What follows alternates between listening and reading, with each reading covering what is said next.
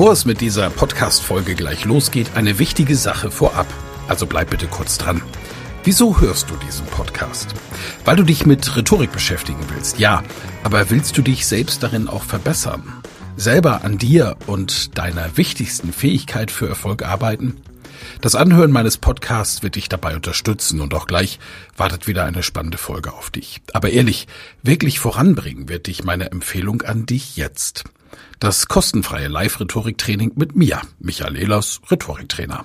Darin erfährst du, wie du Redeangst besiegen kannst, was du tun kannst, um andere Menschen zu überzeugen, welche Tricks die Profis nutzen, um in allen Situationen Sicherheit auszustrahlen, mit welcher innovativen Methode du über dieses Training hinaus am Ball bleiben und deine Rhetorik in der Praxis trainieren kannst. Sei also dabei. Pausiere gerne die Folge und gehe auf www.rhetorikheld.de. Diese Website findest du auch in den Show Notes. Wir sehen uns dann. Ich freue mich riesig drauf und jetzt viel Spaß bei der Folge.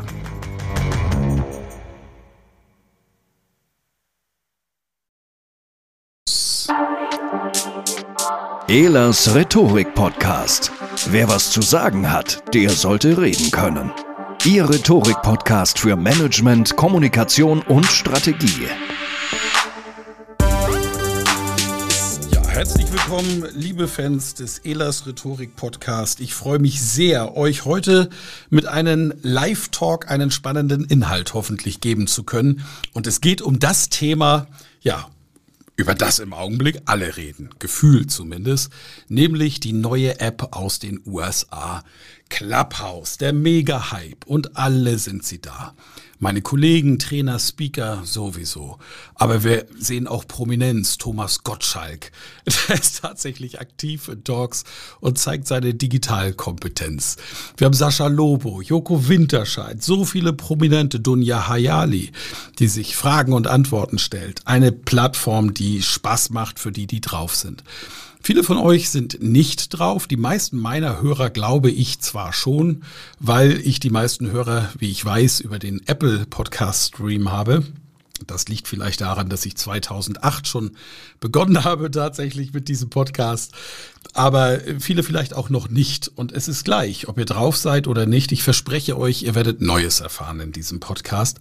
Denn hier gebe nicht nur ich mein Wissen preis, sondern ich kann Wissen preisgeben von zahlreichen Experten und Nutzern von Podcast. Wie das, fragt ihr euch von Clubhouse. Wie das, fragt ihr euch, das ist relativ simpel. Seit drei Wochen talke ich auf Clubhouse zu einer festen Zeit, sonntags um 16 Uhr zum Thema Rhetorik und Kommunikation und habe Top-Expertinnen und Experten an meiner Seite. Ein paar Namen nur, ist keine äh, Vollständigkeit. Martin Limbeck, der Verkaufstrainer Nummer eins im deutschsprachigen Europa. Yvonne de Barg, Schauspielerin und Moderatorin. Stefan Heinrich, Verkaufen an Top-Entscheider. Arno Fischbacher, Mr. Stimme aus Österreich. Dr. Monika Hein, Mrs. Stimme aus Hamburg. Dr. Frederik Hömmecke. Neurowissenschaftler. Großartiger Typ, der in Kürze sein neues Buch rausbringt. Das ist der feste Stamm aber wir haben auch über 600 Zuhörende in unserem Podcast und die stellen Fragen am Schluss.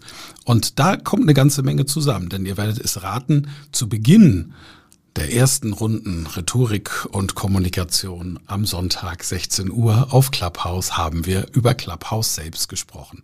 Wir wollten auch mal den Hype erklären. Und genau das machen wir jetzt auch. Die erste Frage ist, was sind eigentlich die Alleinstellungsmerkmale von Clubhouse? Nun, wenn du in einen Clubhouse-Raum kommst, diese App besteht aus unterschiedlichen Räumen, dann hast du die Möglichkeit, leise reinzukommen, quietly, und auch wieder leise rauszugehen. Das ist sogar der größte Knopf in der Applikation. Den findet ihr unten links, wenn ihr reingeht. Da ist so ein Victory-Zeichen und da steht Leave quietly. Und das ist ja fast schon eine Einladung, auch mal den Raum zu wechseln. Und das bedeutet wiederum für die, die den Content bieten, dass sie auch etwas anbieten müssen, damit die Leute bleiben. Und da damit ist die Anzahl der Teilnehmenden in einem Club auch tatsächlich bereits ein wichtiger KPI, ein Key Performance Indikator, eine Kennzahl, die uns eindeutig sagt, ja, da ist was los. Achtung, eine Ausnahme gibt's natürlich. zwei Ausnahmen sogar. Die eine Ausnahme ist, dass Prominente immer ziehen, gleich der Qualität. Ich glaube, jeder, der länger bei Clubhouse ist, hat diese Erfahrung schon gemacht. Und die zweite Erfahrung ist, dass sich natürlich auch Bubbles bei Clubhouse bilden, so wie in anderen sozialen Netzwerken. Das heißt, es gibt zum Beispiel eine riesige Gruppe von bekannten YouTubern, die dort auf YouTube Unsinn machen, Millionen von Klicks damit kriegen und die Clubhouse sehr stark nutzen, um sich gegenseitig Nutzer zuzuschieben.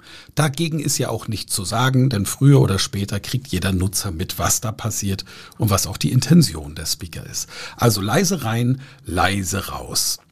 Zweitens, Clubhouse ist, zweites Alleinstellungsmerkmal, unglaublich authentisch.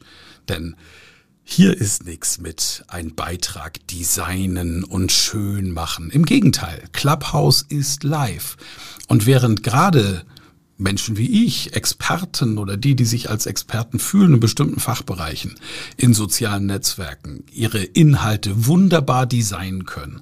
Die haben oft Grafiker angestellt und Social Media Teams und die machen tolle Videos, die haben Schnitt und Musik besser wie MTV das früher produziert hat. Der Content ist auf Triggerpunkte ausgerichtet, das heißt psychologisch gestaltet und bringt euch dazu, ein Bild zu klicken oder auch einen Beitrag zu liken. Alles ist designt und das hat viel Zeit und Vorbereitung. Das gibt's auf Clubhouse. Nur wenn du verdammt gut vorbereitet bist, wie jeder guter Rhetoriker weiß, ansonsten nicht. Nur durch Vorbereitung kannst du es schaffen, auch wirklich abzuliefern, denn du bist einfach live und deine Zuhörenden auch. Und da du deine Zuhörenden auch hochholen kannst, wie man auf Clubhouse sagt, und zu Sprechern machen kannst, heißt das, die können dir auch Rede und Antwort stehen. Und jemand, der wirklich sich für einen Experten hält in einem Fachbereich, der wird das immer tun und immer die Tür aufmachen, auch wenn er am Anfang einen Impuls gibt und die Leute am Ende fragen lassen, was haltet ihr davon? Gibt es Rede und Gegenrede? Und er wird auch Streit und eine Debatte möglich machen. Also Authentizität als großes wirklich großes Alleinstellungsmerkmal der App Clubhouse. Drittens, es gibt überraschenderweise eine extrem niedrige Hemmschwelle, um aktiv zu werden. Das hat viele Experten oder die, die sich dafür halten, zum Beispiel mich, überrascht. Denn es ist unglaublich, wie viele aktiv werden, sich zu Wort melden und etwas sagen. Introvertierte Menschen, die im Meeting oft sitzen bleiben, trauen sich bei Clubhouse die Hand zu heben. Sie werden dann zu Speakern ernannt, das ist eine Funktion, und dann auch zu sprechen und ihre Fragen zu stellen. Wir hören oft die Aufregung natürlich in der Stimme oder auch im Satzbau, aber sie werden auch immer sicherer, natürlich von Mal zu Mal, denn Clubhouse ist ein Wahnsinnsübungsfeld für alle, die sich rund um das Thema Rhetorik und Kommunikation interessieren. Das ist ein Übungsraum und das wird gemacht. Wie entsteht diese niedrige Hemmschwelle? Das hat etwas zu tun mit den Spielregeln, die ich an späterer Stelle direkt erklären werde und mit der unglaublich wertschätzenden Art, wie die Menschen miteinander umgehen. Ich persönlich bin jetzt über drei Wochen dabei und ich habe noch nie einen richtigen Streit eskalieren gehört. Jetzt könnt ihr sagen, vielleicht ist er auch im richtigen Raum. Das will ich hoffen, dass ich das bin. Der vierte Punkt ist vergängliche Kommunikation und die bedient FOMO. FOMO werde ich auch später erklären, das ist ein psychologisches Phänomen, das den Hype nährt. Aber die vergängliche Kommunikation ist eben das gesprochene Wort. Ich sage jetzt etwas, dieser Podcast übrigens wird auch live auf Clubhouse gerade übertragen und hat zahlreiche Zuhörende. Und das, was ich sage, das ist da aber auch gleich weg, wenn ich es jetzt nicht auf einem Extra-Kanal aufnehmen würde, was wenige machen im Augenblick und ich noch relativ schade finde. Und die vergängliche Kommunikation ist natürlich auch ein USP, insbesondere weil es verbunden ist mit Sprache. Wir kennen die Stories auf Instagram, die sind auch vergänglich, wenn wir wollen, oder Facebook, weil sie auftauchen und dann wieder verschwinden. Inzwischen hat WhatsApp eine Vergänglichkeitsfunktion drin, indem sie erlaubt, dass Chats sich in Gruppen von selbst löschen. Alles das ist derzeit ein Trend, damit einfach nicht ewig dokumentiert ist, was wir sagen, was vielleicht auch ganz gut ist. Es ist auf jeden Fall ein Alleinstellungsmerkmal von Clubhouse, vergängliche Kommunikation. Clubhouse ist überall nutzbar, weil es über das Smartphone genutzt wird als Sprachinstrument. Logisch in sich. Und ein weiteres Alleinstellungsmerkmal von Clubhouse ist der Kontakt zu Berühmtheiten. Wann ist man schon mal in einem kleinen Raum mit berühmten Leuten wie Sascha Lobo, Thomas Gottschalk oder auch Dunja Hayali? Das gibt ein Gefühl von Nähe, wie es Broadcast-Fernsehen niemals schaffen kann. Und der besondere Alleinstellungsmerkmal ist natürlich die Reduzierung auf Audio. Das bedeutet auch, Du musst konzentriert dabei sein, als Speaker und Sprechender sowieso und als Zuhörender auch. Soweit zu den Alleinstellungsmerkmalen. Wenn ihr weitere Ideen habt, ich freue mich da immer über Nachrichten in den Kommentaren zu dem Podcast, in den sozialen Netzwerken, wo auch immer ihr wollt. Was sind die Spielregeln? Es haben sich auf Clubhouse Spielregeln etabliert und das ist richtig etwas, was in der Gruppe, in der Gemeinschaft entstanden ist. Natürlich hat Clubhouse selbst auch Regeln. Die sind sogar sehr streng und die haben sie beschrieben. Derzeit noch jetzt bis Anfang Februar nur in Englisch. Aber in der Community selbst hat man sich Spielregeln aufgelegt und die werden geteilt und von Raum zu Raum weitergegeben. Eine der wichtigsten Spielregeln ist, wenn man als Speaker nach oben geladen wird. Oben müsst ihr euch vorstellen, wie ein kleiner Raum, auf, das ist quasi die Bühne, in dem die stehen, die ein Mikrofon haben, die was sagen können.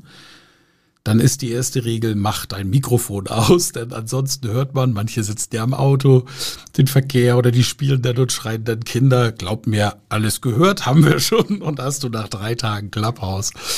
Also eine der wichtigsten Regeln, Mikro aus, wenn du hochkommst. Die nächste Regel, die hervorragend beachtet wird, da kann man mal sehen, was wir für eine tolle Kultur haben, wenn wir denn wollen. Die Regel heißt, keinem ins Wort fallen. Mich begeistert das, wie auf Clubhouse der eine Speaker den anderen Speaker ausreden lässt. Es gibt nämlich auch eine Chance, sich zu melden. Und das macht man über eine Funktion, die sichtbar wird. Das heißt, für jeden erkennbar, der die Augen auf der App hat während des Talks.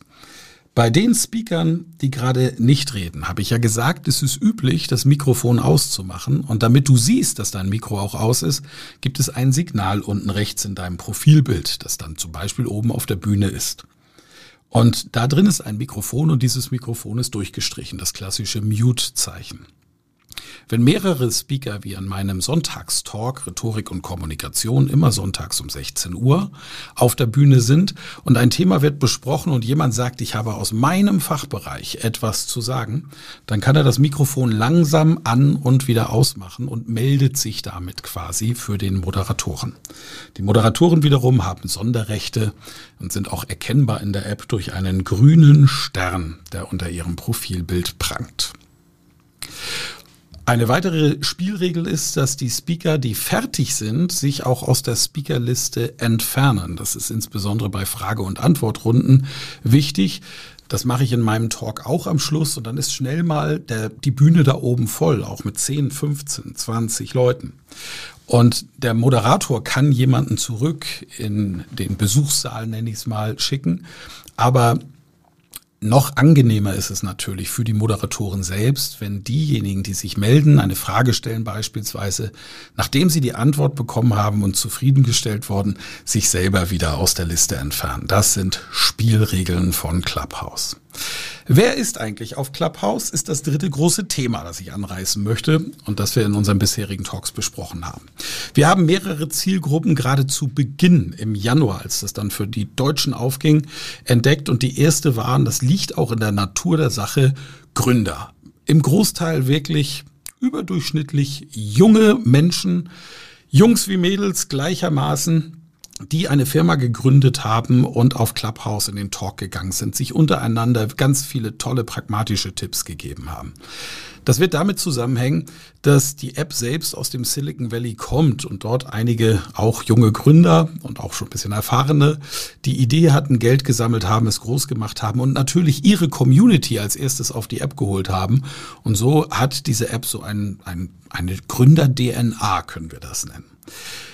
Sehr schnell kamen Buchautorinnen und Buchautoren dazu und die große Gruppe der Speakerinnen und Speaker aller Couleur und aller Thematiken.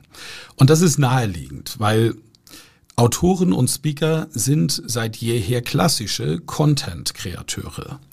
Ich habe beispielsweise sieben Bücher geschrieben und das gute Inhalt aus meiner Sicht und die vielen Erfahrungen und Geschichten, das liegt in den Büchern und wird mehr oder weniger je nach Erfolg des einzelnen Buches konsumiert oder eben auch nicht. Aber es steht im, als Buch zur Verfügung und kann gekauft werden. Mir selbst war das zu wenig, um meine Zielgruppen zu erreichen. Also podcaste ich, wie ihr natürlich wisst, als Zuhörer dieses Podcasts, seit 2008 und stelle mein Wissen gratis zur Verfügung. Einfach, damit ich da draußen Menschen erreiche, ihnen tatsächlich helfen kann, mit vielleicht einem Tipp ihre persönliche Kommunikation und Rhetorik auch zu verbessern. Dass das klappt, weiß ich. A, an der Abonnentenzahl, die mein Podcast hat. Ich hatte in den ersten zwei Jahren drei Millionen Abrufe mit diesem Elas Rhetorik Podcast und natürlich auch an den Kommentaren, die mich erreichten. Und ich gebe zu, Jahre später dann an den Buchungen. Denn damals haben die Podcast schwerpunktmäßig noch sehr junge Leute gehört. Das ist heute ja auch anders.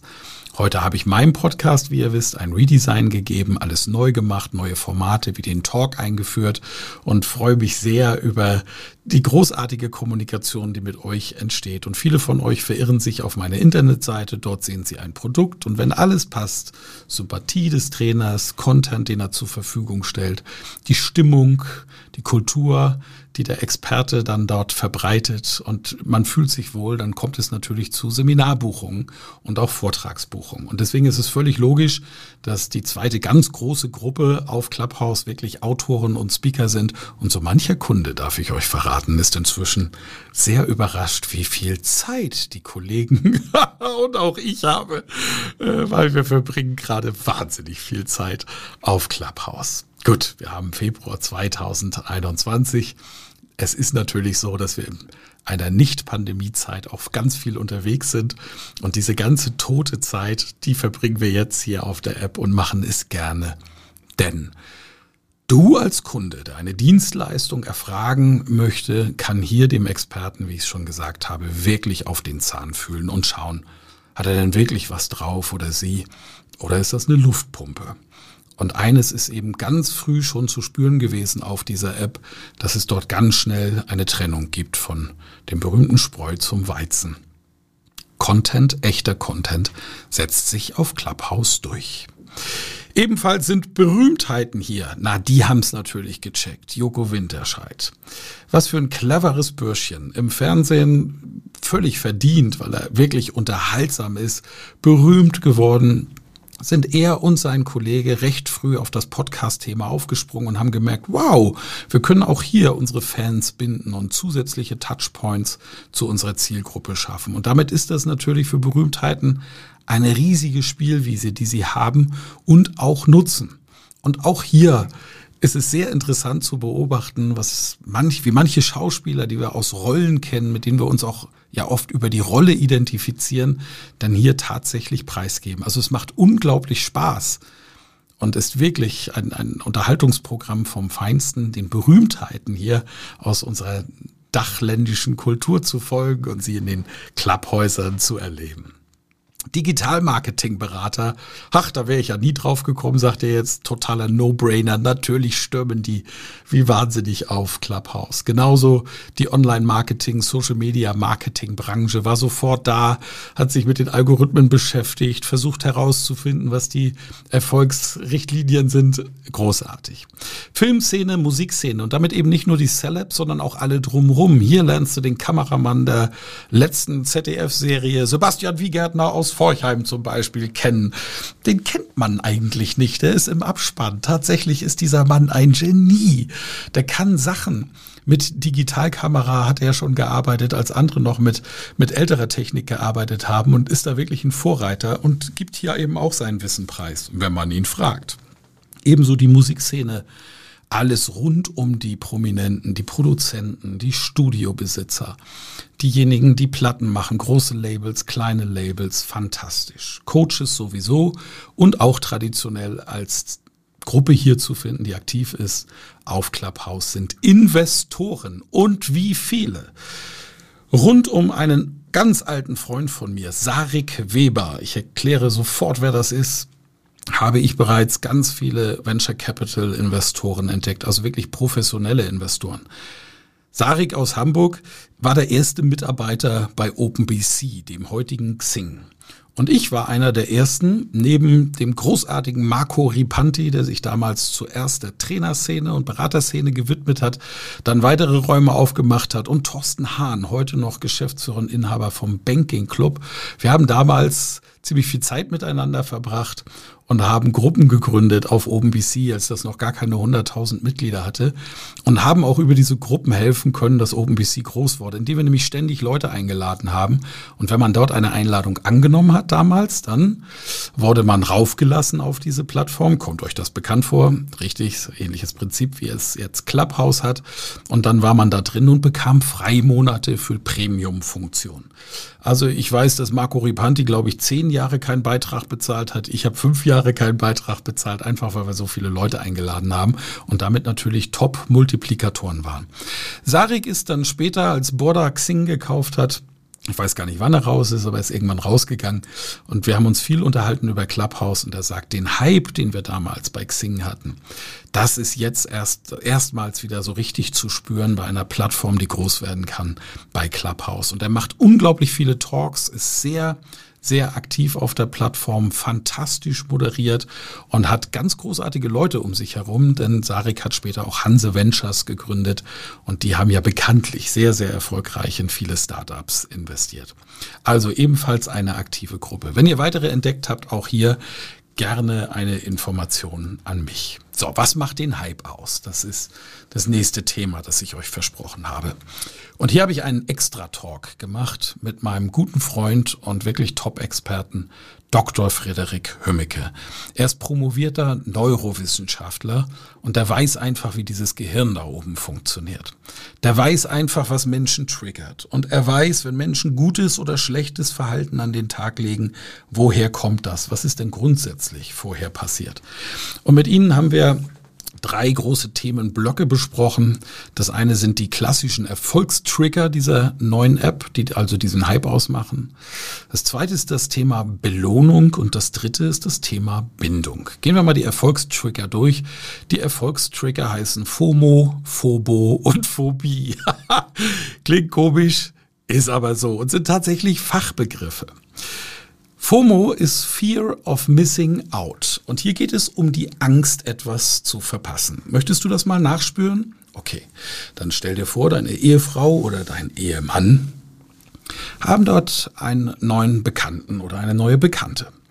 Und du hast die auch zumindest mal kurz kennengelernt und diese neue Bekannte oder der neue Bekannte war auch sehr nett zu euch, fast ein bisschen zu nett, sagt ihr. Und irgendwie fandet ihr den auch okay, aber irgendwie ist es auch ein komisches Gefühl, diese neue Person so im Umkreis zu wissen. Es fühlt sich irgendwie anders an. Und jetzt kriegst du mit, dass die beiden miteinander telefonieren, hören aber nicht, hörst aber nicht, was die sagen. Na, hast du Angst, was zu verpassen? Definitiv. Äh, das Beispiel ist ein Stück weit weit hergeholt, ich weiß, aber trotzdem beschreibt es dieses Prinzip, Fear of Missing Out. Jetzt stell dir vor, du bist ich, Rhetoriktrainer und Buchautor vom Beruf. Und du kriegst mit, dass deine guten Freunde Martin Limberg, Verkaufsexperte, Yvonne de Barg, Expertin als Schauspielerin für Körpersprache und Online-Kommunikation, Stefan Heinrich, B2B-Kommunikation, Dr. Frederik Hümmecke, der Neurowissenschaftler und Dr. Monika Hein in einem Raum sind und miteinander sprechen. Und du bist nicht eingeladen.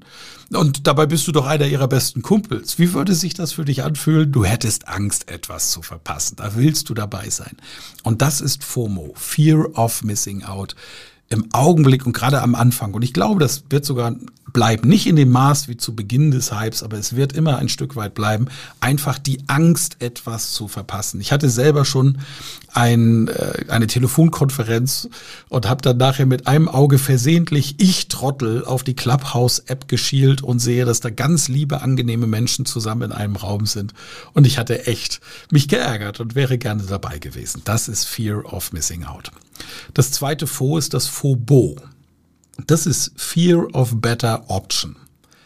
Das heißt, ich habe die Angst, ob ich auch im richtigen Raum bin und ob es nicht noch bessere Optionen gibt. Dazu gibt's, wurde uns in dem Talk gesagt, einen hervorragenden TED-Talk zum Thema Phobo. Den könnt ihr nach diesem Podcast oder wann immer ihr Lust habt, gerne einmal googeln. Übrigens, alles, wovon ich spreche, ist ja auf der Mindmap, die ich zu meiner zu meinem Talk am Sonntag um 16 Uhr begleitend schreibe, ablesbar unter clubhouse-mindmap.de als Stichworte. Also ohne Erklärung, aber als Stichworte findet ihr das wieder. Und dort auch der Hinweis auf den TED Talk zum Thema Phobo. Fear of Better Option. Mein Lieblingsfo ist Phobie.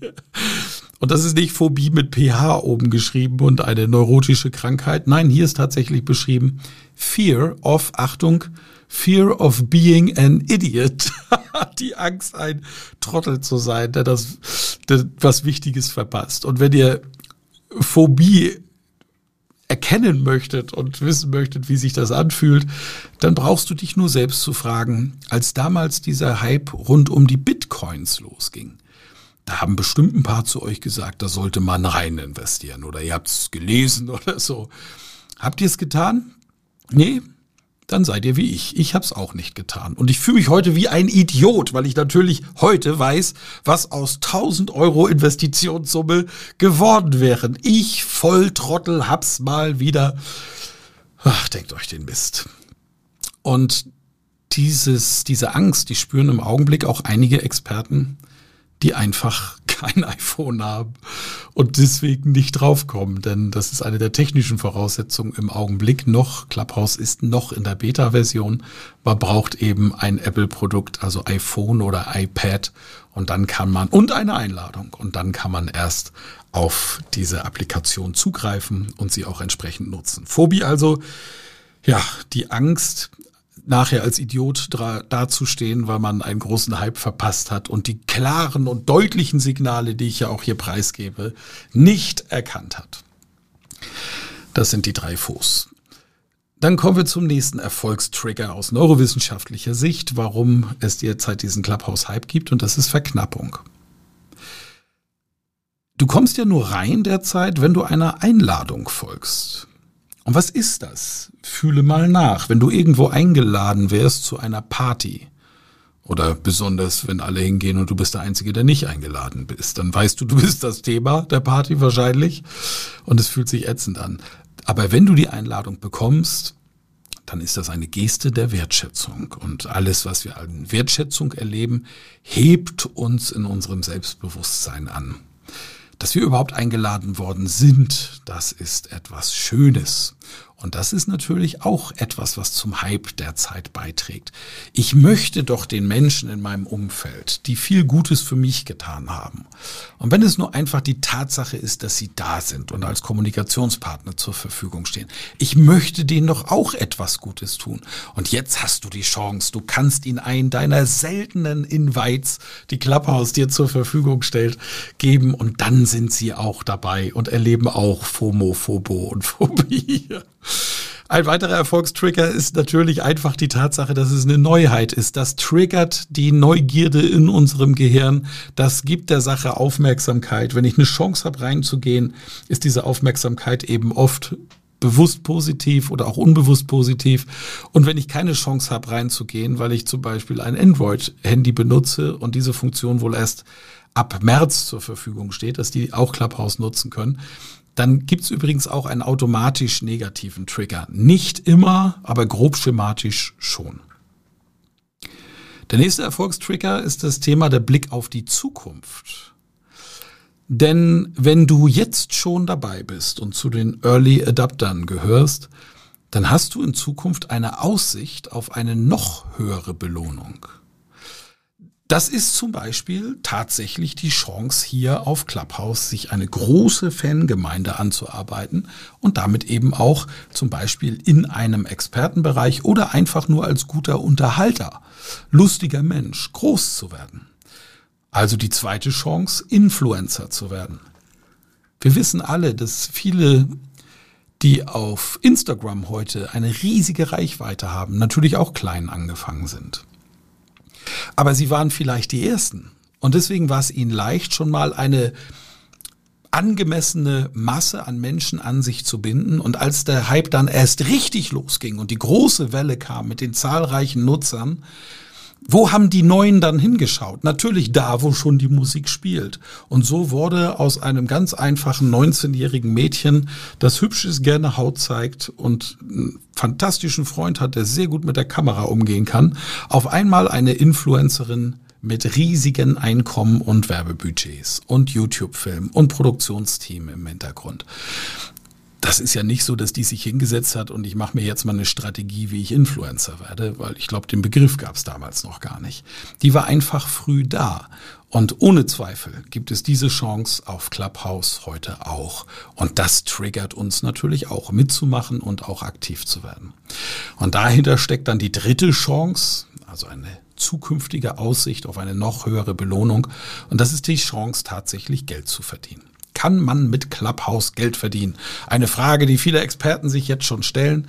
Ich darf sagen, ja, es war gar nicht die Absicht. Und wer mich kennt, weiß das, weil ich halt einfach schon immer gerne Content zur Verfügung stelle und gerne mit Menschen quatsche.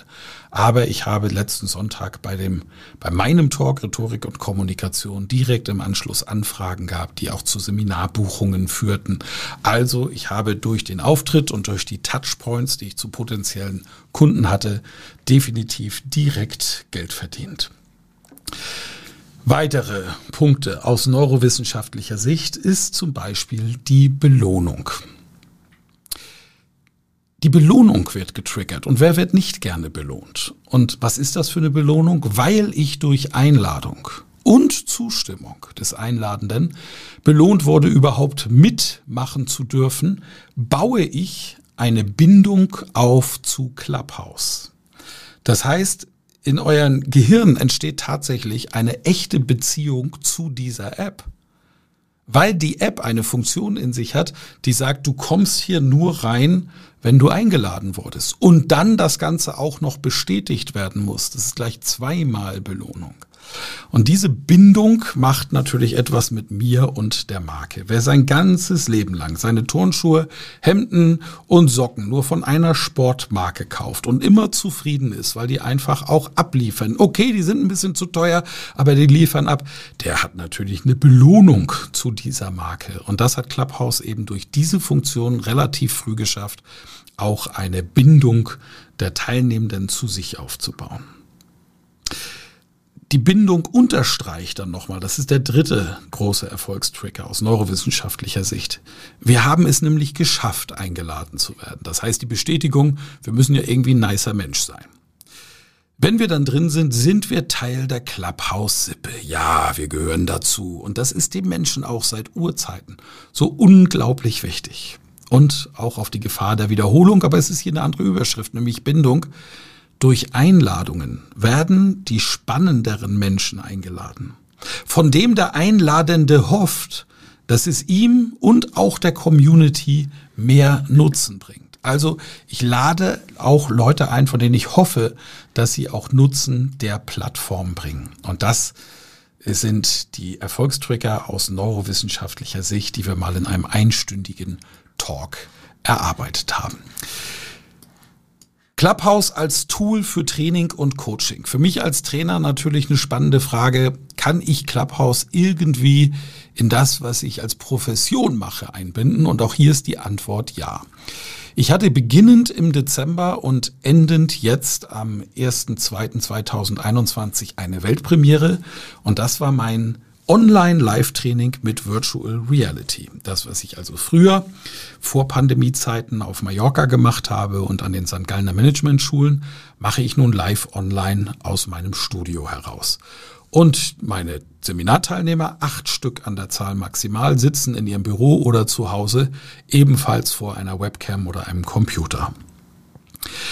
Und das funktioniert hervorragend. Der Trainingsraum ist in Virtual Reality abgebildet. Jeder hat eine VR-Brille zu Hause, setzt die auf den Kopf, zack, sitzt er auf einmal in einem Meetingraum vor zehn Leuten. Keiner sieht, dass er nur eine Unterbüchs trägt und kann dort Vorträge halten. Und die Brille ist schlau, die hat künstliche Intelligenz, die misst den Redenden und die Redende aus. Das heißt, wie ist der Sprachschatz beispielsweise? Wie ist der Blickkontakt zum Publikum? Werden Zwischenlaute benutzt? Werden ausreichend Pausen gemacht? Ist die Modulation und die Lautstärke in Ordnung? Alles das misst die Brille und gibt den Teilnehmern das nachher als Scoring-Wert sozusagen wieder. Das heißt, ein Seminarraum haben sie zu Hause. Das ist sogar noch besser und definitiv mehr wie in einem Live-Präsenztraining, weil die üben können so viel, wie sie wollen und wann sie wollen. Und die Brille haben sie für einem Jahr. Ansonsten mache ich als Trainer das, was ich mache. Methodenvielfalt, Unterhaltung, mit Spaß, Content geben. Alles das hat funktioniert. Aber im Dezember habe ich eines gemerkt. Es fehlt tatsächlich etwas in diesem Online-Training zum Präsenztraining. Und das sind die Pausengespräche, die unglaublich wichtig sind für die Gruppendynamik. Jeder, der mal auf einem mehrtägigen Seminar war, weiß das. Da gibt's die Quasselstrippe, die bedient gleich als erstes die Kaffeemaschine, sorgt auch dafür, dass jeder einen Kaffee kriegt und dann wird gequatscht, aber nicht über Seminarthema. Also kann auch passieren. Aber es wird eben auch über Fußball, über Freizeit, über was essen wir heute Abend, gehen wir ein Trinken gesprochen. Es wird Smalltalk gemacht, es wird über gemeinsame Hobbys gesprochen. Und diese Punkte sind in einem Seminar unglaublich wichtig, weil sie die Gruppe massiv triggern und positiv zusammenschweißen. Und als ich dann im Januar Gast wurde auf Clubhouse, ist mir die Lösung tatsächlich im Traum eingefallen. Das ist kein Scherz. Ich habe geträumt, weil ich wahrscheinlich auch zu viel in Clubhouse war zu der Zeit, dass meine Seminarteilnehmer einen Raum auf Clubhouse haben und dort quatschen. Sofort umgesetzt am nächsten Trainingstag, gleich morgens eine Stunde vor dem Seminar aufgemacht. Es waren gleich drei drin. Kurz vor Seminarbeginn war quasi das ganze Seminar drin. Und es ist genau das passiert, was eben im Pausenraum bei einem realen Präsenztraining passiert. Die haben miteinander gequatscht und es entstand Gruppendynamik. Und das hat einen Spaß gemacht. Und so kommt es dann auch zum Ende eines Seminars zu dem, was viele kennen, die in mehrtägigen Trainings sind. Ja, man geht auseinander, das Seminar ist vorbei und der eine oder andere hat regelrecht eine Träne im Auge, weil er sagt, ach, das ist aber schade, dass wir auseinandergehen, aber lass uns um Gottes Willen etwas machen, dass wir auch in Zukunft zusammenbleiben. Also, für mich wird es jetzt für die Online-Live-Trainings, die ich anbiete, ein fester Bestandteil. Equipment-Tipps für Clubhouse ist der nächste Punkt. Was braucht man, um auf Clubhouse klarzukommen? Oh Gott, da hat sich auch viel entwickelt. Grundsätzlich reicht ein iPhone. Im Augenblick, Februar 2021, reicht das vollkommen aus. Klug, Kopfhörer. Ganz klug, AirPods. Und wenn ihr nicht wisst, wohin mit eurem Geld oder ihr einfach Technikfreaks und Gadget-Freaks seid, dann holt ihr euch die AirPod Max. Das sind die neuen Over-Ear-Kopfhörer von Apple. Und dann könnt ihr Clubhouse fantastisch bedienen. Ihr habt einen tollen Sound, eure Stimme hat einen tollen Sound, ihr versteht die anderen, alles großartig. Was ihr dazu noch braucht, ist Stimme. Und jetzt gibt es natürlich natürliche Stimmen, die angenehm klingen und andere Stimmen. Das ist wirklich für die Wirkung auf Clubhouse nicht wichtig. Ihr müsst also nicht die Märchenonkel-Vorleserstimme haben. Das ist überhaupt nicht wichtig. Wichtig ist dennoch, dass gerade dann, wenn ihr viel Content preisgebt, eure Stimme im Schwung haltet. Und da ist es dann durchaus sinnvoll, mal in ein Stimmenbuch zu schauen. Und kleiner Tipp am Rande, ich gebe euch gleich noch ein paar Tipps für tolle Bücher dazu. Ebenfalls funktioniert Clubhouse mit einem iPad und das funktioniert hervorragend mit einer entsprechenden Haltung, gerade für Halterung, gerade für Moderatorinnen und Moderatoren. Denn das iPad ist natürlich größer. Das, was ihr im iPhone im Kleinen habt, habt ihr dann im großen Bild. Und so eine Gruppe zu moderieren ist relativ simpel, wenn ihr einen Raum mit einem iPad moderiert. Ich empfehle schwer induktives Laden, weil die schon besprochenen, neurowissenschaftlich bewiesenen Punkte, warum Clubhouse gerade hypt, liegen eben in der Psychologie begründet. Und äh, die Wahrscheinlichkeit, wenn ihr jetzt, falls ihr jetzt noch nicht dabei seid, ihr Hörer meines Podcastes, dann ist die Wahrscheinlichkeit relativ groß, dass ihr am Anfang viel Zeit dort verbringt. Und ich kann euch sagen, mein iPhone-Akku leer zu kriegen über Tag, das schaffe ich normalerweise nicht. Mit Clubhouse habe ich es zweimal geschafft, habe jetzt ein Gerät, das das Handy quasi ständig induktiv lädt. Und ebenfalls ist natürlich sicherzustellen, dass ihr ein ausreichend schnelles Wi-Fi oder auch eine gute LTE oder wie dieses neue Ding heißt, habe ich vergessen, irgendwas mit 5 sicherstellt. Das heißt, dass ihr eine gute Leitung habt im Zweifelsfall, wenn ihr Moderatorinnen und Moderatoren seid und ihr macht das aus einem Raum raus, wo ihr ein bisschen weg von eurer Familie oder auch von einem Büro aus, wo ihr ein bisschen weg von den anderen seid, da gibt es sogenannte Wi-Fi-Repeater, dass das also auch überall ankommt, wo ihr es, wo es braucht am Ende des Tages. Ebenfalls besprochen haben wir in unserem Talk, was kann ich gegen Redeangst machen? Und das, jetzt kommen wir zu dem Punkt, wo in dem Elas Rhetorik und Kommunikation Talk, Sonntag 16 Uhr, Fragen kommen von den Teilnehmern. Und eine der häufigsten Fragen, die wir gehört haben an den Expertenkreis, mit denen ich das zusammen machen, ist, was kann ich gegen die Angst machen, gegen Redeangst? Und da werde ich euch jetzt die Tipps der Experten einfach auch mal erklären. Es kann auf jeden Fall nur hilfreich sein, sie zu kennen. Punkt eins ist ruhig atmen und in der Atemgeschwindigkeit langsam von den Fußspitzen zur Ferse und zurück. Das ist ein Tipp, den ich bekommen habe von Dr. Stefan Friedrich vor meinem Jungfern-Vortrag im Club 55. Im Club 55 sitzen die 55 besten Expertinnen und Experten Europas zu den Themenbereichen Marketing, Kommunikation, Vertrieb. Für mich waren es Helden, dessen Bücher ich zu Hause habe und vor denen sollte ich nun sprechen und mich noch als Experte beweisen. Ich hatte ganz schön Lampenfieber. Und obwohl ich alle Lampenfiebermittel kannte, kam dann Stefan Friedrich, der Gründer von Gedankentanken, jetzt Greater zu mir und sagte, du ruhig ein, ausatmen und dann im Atemtempo ruhig über die Füße rollen. Und ich merkte wirklich innerhalb weniger Sekunden, wie mein Puls runterging. Also wenn ihr Puls habt, das geht übrigens auch im Sitzen, könnt ihr das machen. Ein zweiterer Tipp ist, das Lampenfieber, bevor es losgeht, in einen Gegenstand projizieren und den Gegenstand kurz bevor es weggeht, äh, losgeht, wegstellen. Jemand sagte auch verbrennen geht. Ja, ist jetzt innerräumlich vielleicht ein bisschen schwierig, aber äh, tatsächlich ist das eine Methode, die gut funktioniert. Lampenfieber ist der Respekt vor dem Publikum. Das hat tatsächlich mal Harald Junke gesagt. Und das heißt, Lampenfieber einfach zu akzeptieren und zu sagen, ist völlig in Ordnung. Das zeigt doch nur, dass ich Respekt habe vor dem anderen. Übrigens ist es auch, wenn Lampenfieber sichtbar ist, genau das dass das Publikum nämlich merkt, ach Gott, Mensch, und keiner sagt, ach guck mal, das Lampenfieber, das ist aber ein Lutscher hier. Nein, ja, jeder kann das nachvollziehen, dass jemand Lampenfieber hat und deswegen einfach die Sache annehmen. Das ist völlig okay und eine ganz bewährte Methode. Seinen Körper stabilisieren, also in eine bestimmte aufrechte Haltung zu gehen, sich selbst Haltung zu geben. Aus der körperlichen Haltung kann eben auch Geisteshaltung entstehen und aus der Geisteshaltung entsteht Sicherheit und diese Sicherheit werden wir beim Sprechen spüren. Einfach machen und Begeisterung ist auch eine Methode, was ich machen kann, um gegen, gegen die Sprechangst bei Clubhouse. Ich begeistere mich einfach für das, was ich zu sagen habe. Ich hole das letzte bisschen Enthusiasmus aus mir raus und fange an zu sprechen. Typisch deutsch ist der Tipp, Achtung, gute Vorbereitung. Ja, wäre ich ja nie drauf gekommen.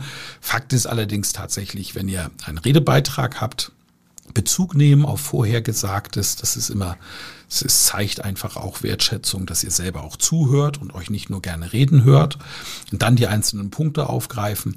Und sobald das komplex wird, ist es natürlich hilfreich, wenn du dir drei, vier Stichworte aufschreibst, einfach auf ein Blatt Papier und die dann Stück für Stück abarbeitest, wenn du dran bist als Speaker. Atmen, atmen, atmen und Atemtechniken trainieren war der Tipp einer unserer Stimmprofis. Da würdet ihr auch wieder sagen, da bin ich ja nie drauf gekommen. Aber Fakt ist, tiefes Ausatmen entspannt uns. Auch ein Tipp in der Rhetorik generell. Wer bei mir schon war in den Seminaren weiß das. Ich sage auf dem Weg zum Mikrofon an der Mitte der Bühne oder wenn ihr ein umhängendes Mikrofon Lavalier habt oder ein Bügelmikrofon, einfach der Punkt an der Mitte der Bühne, wo ihr euren Vortrag beginnt, auf dem Weg dorthin einmal alles alte, an alter Luft rauslassen, richtig tief ausatmen. Puh das Einatmen macht ihr von alleine. Keine Sorge, ist ein Überlebensreflex. Und wenn dann der Sauerstoff in die Lunge kommt und von dort ins Blut und direkt ins Hirn, dann werden die Synapsen regelrecht angeschmissen. Das ist ungefähr so, wie wenn du dir zwei Dosen eines österreichischen Zuckerlimonade ähm, mit Wachheitsgrad in den Schädel pumpst.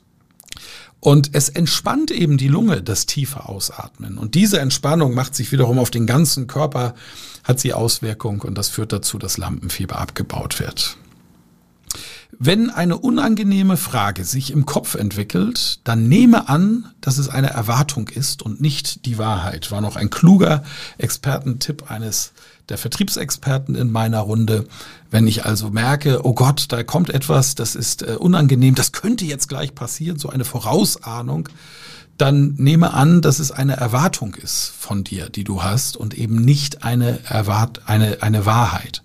die Wahrscheinlichkeit, dass die Sorgen, die wir uns vor dem Vortrag machen, dann im Vortrag auch passieren, ist nämlich relativ gering, wenn ich zu einem Thema spreche, wo ich im Stoff bin.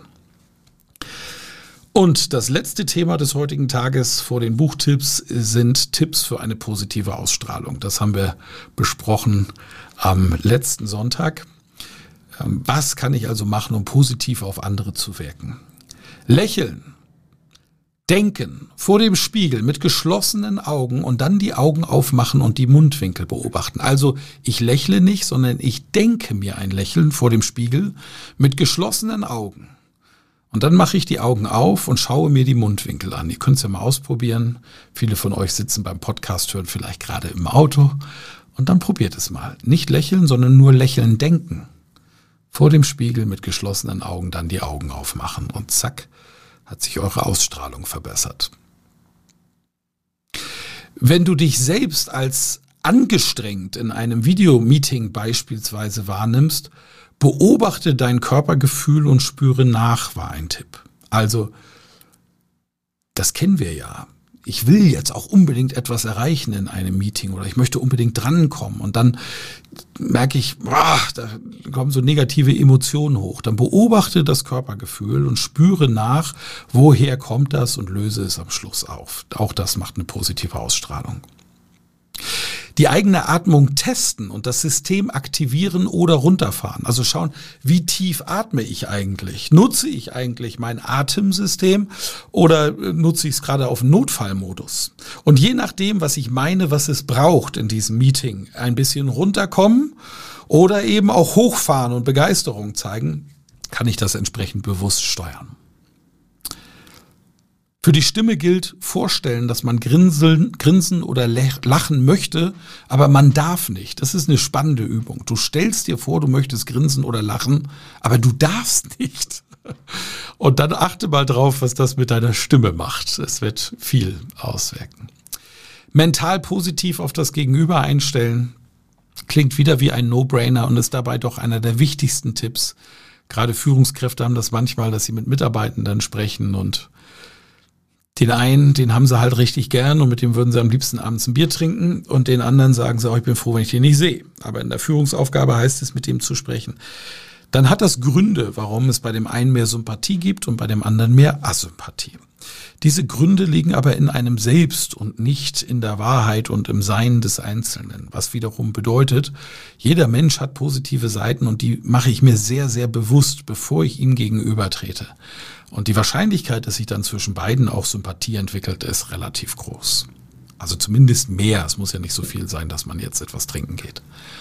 Über Sport und Bewegung gute Hormone aufbauen und die auch bewusst wahrnehmen. Also Bewegung vorher, einer der ältesten Lampenfiebertricks der alten Jesuiten ist tatsächlich vor einem Vortrag machen Sie ein paar Kniebeugen.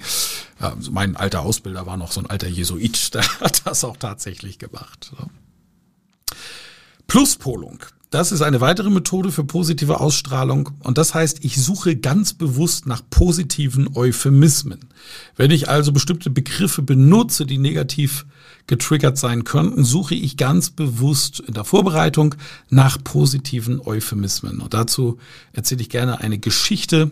Das ist die Geschichte eines Bekleidungsunternehmens, das dem es sehr schlecht ging. Das ist eine wahre Geschichte. Übrigens vor vielen Jahren mit seinem Sitz in Süddeutschland und es musste mehrere Filialen schließen. Und jetzt stellt euch mal vor, ihr wäret einer der Lieferanten dieses Bekleidungsunternehmens und der Chef sagt, ja, ach, es läuft bei uns wirklich nicht so gut und deswegen machen wir jetzt von unseren 30 Filialen 15 zu. Wärst du der Chef eines der Lieferanten, weiß ich, was die nächste Entscheidung wäre, die du triffst, sobald du das hörst, nämlich den Kunden sofort auf Vorkasse setzen. Setzen alle Lieferanten den eh schon angeschlagenen Händler auf Vorkasse, ist der de facto kaputt im Regelfall.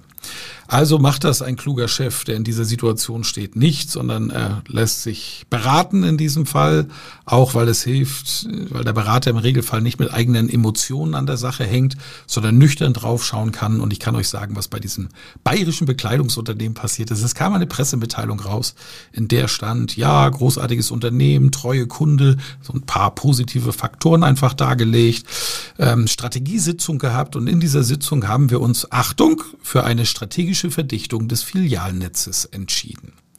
Das ist klassisches Euphemisieren.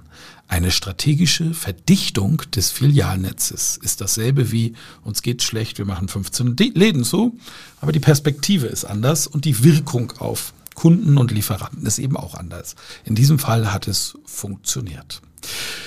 Und damit der nächste Tipp für positive Ausstrahlung, das ist die innere Haltung. Der innere Coach ist deutlich wertschätzender den inneren Haltungswechsel anderen Menschen gegenüber, das, was ich schon angesprochen habe, und das dann eben auch ganz bewusst machen.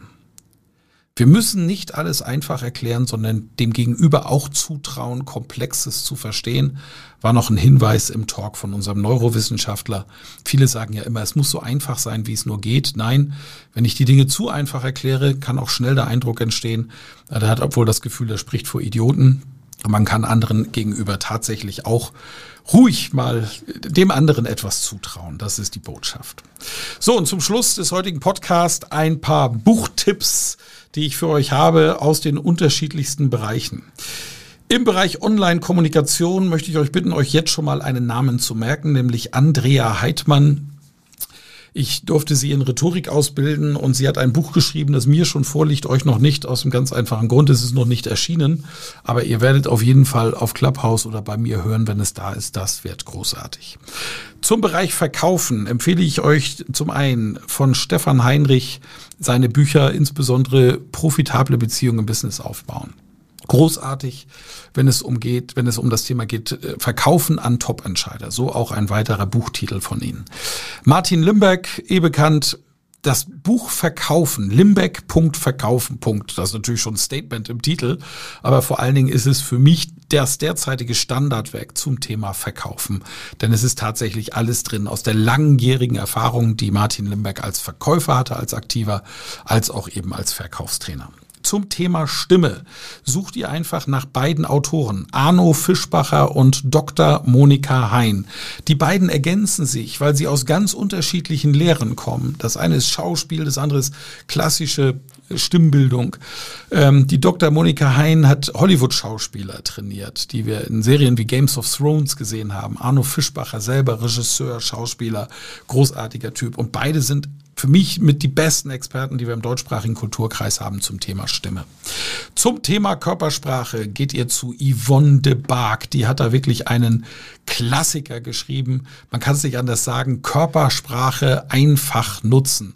Das ist ein Buch, da, das, es ist etwas teurer als normale Bücher, obwohl geht, glaube ich, mit 30 Euro.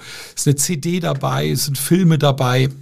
Ähm, und alles das, was in Körpersprache relevant ist, kannst du eben beobachten und, und tatsächlich mitnehmen. Und es ist sehr umfangreich und es ist fundiert. Ein Buch zum Thema Neurowissenschaften, die ja auch in dieser Podcast-Folge eine große Rolle spielten, erscheint ebenfalls, aber hier wissen wir schon das Erscheinungsdatum, nämlich 13. Mai 2021. Dr. Frederik Hümmecke, der promovierte Wissenschaftler, hat ein Buch geschrieben mit dem tollen Titel, Achtung, Handling Shit, ist das nicht klasse?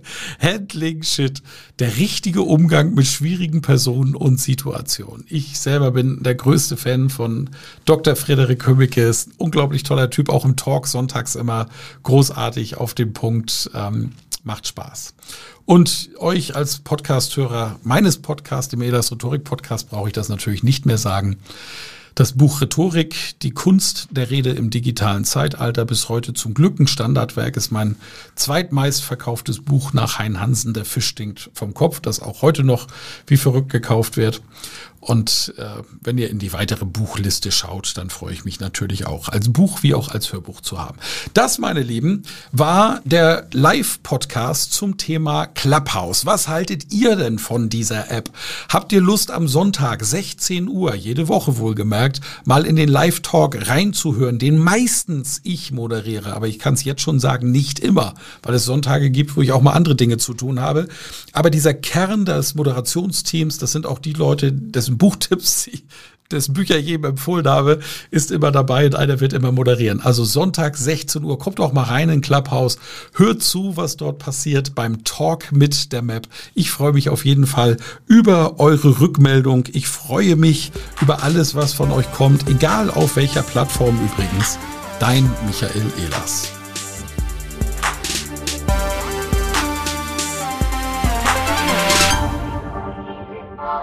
Vielen Dank fürs Zuhören. Mehr Informationen unter www.rhetorik.me.